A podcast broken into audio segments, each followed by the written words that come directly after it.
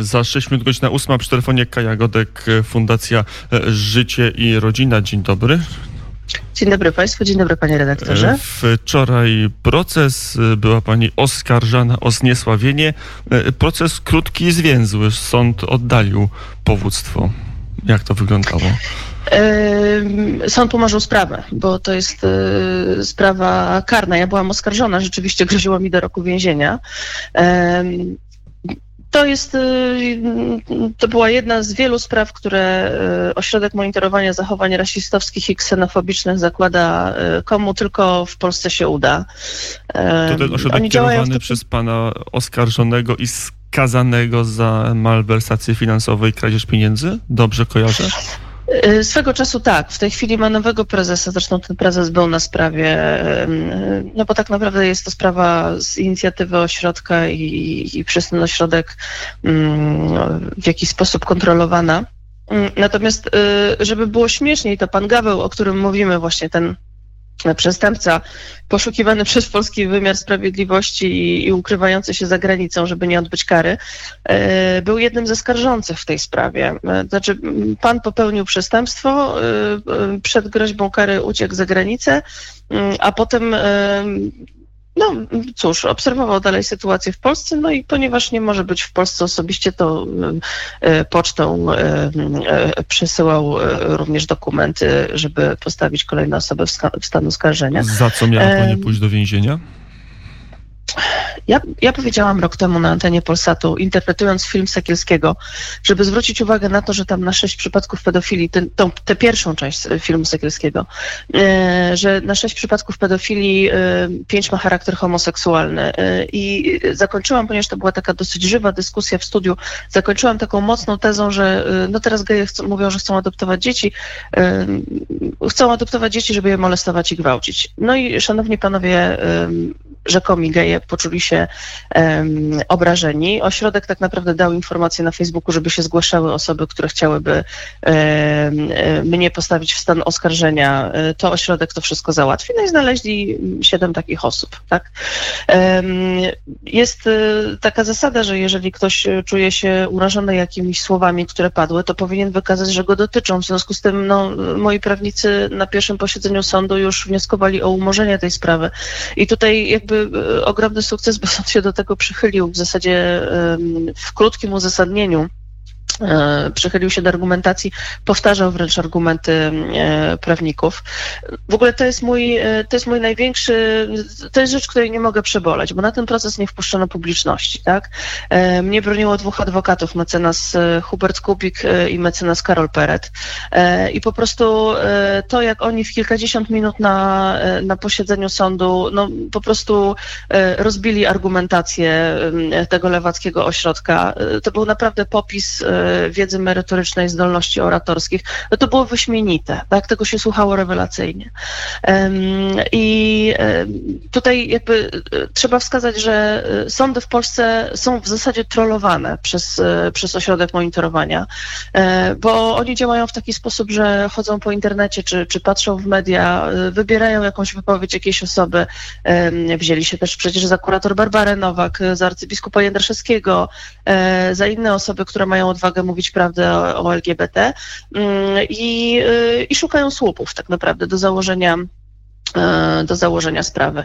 Natomiast e, to, co e, przedwczoraj podnieśli moi adwokaci, do czego później przychylił się sąd, jeżeli zdanie, że geje chcą molestować dzieci, że, czy adoptować dzieci, żeby je molestować i gwałcić, kogoś obraża, to niech wykaże, że to jest mowa o nim.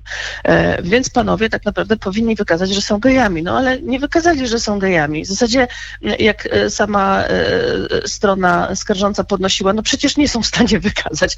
No właśnie, nie są w stanie wykazać.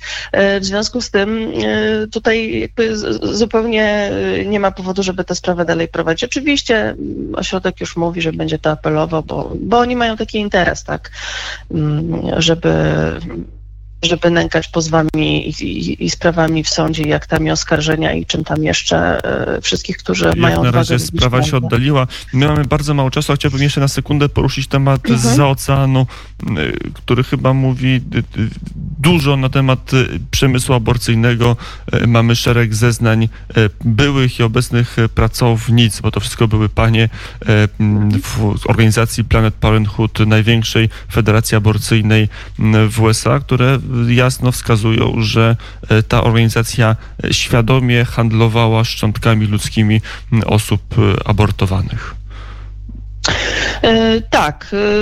i Warto, żebyśmy się nie zatrzymali tylko na tym, że się oburzymy, co się działo w Stanach. Dlatego, że to jest organizacja, ta organizacja e, być może jeszcze współpracuje, a na pewno współpracowała z polskimi feministkami. E, Między innymi e, na, na federację, federację prowadzoną przez e, Wandę Nowicką swego czasu przelewali darowizny, czy, czy, czy tak naprawdę dawali pieniądze polskim feministkom na działalność. Słynny 430 proces tysięcy dolarów jest Najder, który wykazał, że można mówić, że pani Wanda Nowicka, obecna znowu posłanka Lewicy, jest na liście płac przemysłu aborcyjnego. Tak, no i takich ludzi mamy w Sejmie, tak? To żebyśmy mieli świadomość, kogo, kogo tam e, nowa lewica w tej kadencji wprowadziła. Em, I rzeczywiście e, jakby cała ta sytuacja wokół Planned Parenthood, e, ona pokazuje jedno, że organizacje feministyczne są do delegalizacji. E, Nie dlatego, że ktoś tutaj dla kogoś chce źle, e, tylko dlatego, że to są organizacje, które działają e, wbrew człowiekowi, wbrew prawom człowieka, które traktują właśnie ludzi jak, jak odpady medyczne, które można sprzedać z zyskiem. I to też jest, i to, i to też jest taki argument dla nich, żeby tych aborcji wykonywać coraz więcej. Mm, Natomiast, natomiast no, jeśli ktoś zabija dziecko, to dlaczego ma mieć hamulce jakiekolwiek przed tym, żeby później e, ciało takiego dziecka wykorzystać e, do własnych interesów? No nie będzie miał żadnych hamulców. E, I tak jak e, nie mogą istnieć organizacje, które by nawoływały do, e, nie wiem, mordowania e, jakiejś mniejszości religijnej, etnicznej, e, rasowej czy jakiejkolwiek innej, dlaczego istnieją organizacje, które nawołują do mordowania dzieci narodzonych albo do legalizacji tego procederu, albo do mm, e, rozszerzania prawa do mordowania dzieci nienarodzonych? E, No, tak naprawdę, jak się nad tym zastanowimy, to to nie jest jakiś, m, e, jakaś e, wartość, e, żeby w debacie publicznej pojawiały się takie głosy, pojawiały się takie organizacje, bo, bo to są ludzie, którzy chcą wszystkiego najgorszego i to dla osób najbardziej bezbronnych, najsłabszych i najbardziej potrzebujących pomocy. Powiedziała Kaja Godek, prezes Fundacji Życie. Rodzina, dziękuję bardzo za rozmowę. Bardzo dziękuję za rozmowę. Mm, A niech puentą tej rozmowy będzie fakt, że wczoraj obchodziliśmy rocznicę wyroku Trybunału Konstytucyjnego z roku 1997, który mówił, że w, wedle polskiej konstytucji życie jest chronione mm, prawnie od początku, ponieważ nie da się ustalić e, jakiejś e, wy- wyraźnej różnicy w życiu prenatalnym, która by odróżniała e, człowieka od nie człowieka. Teraz czas na wiadomości.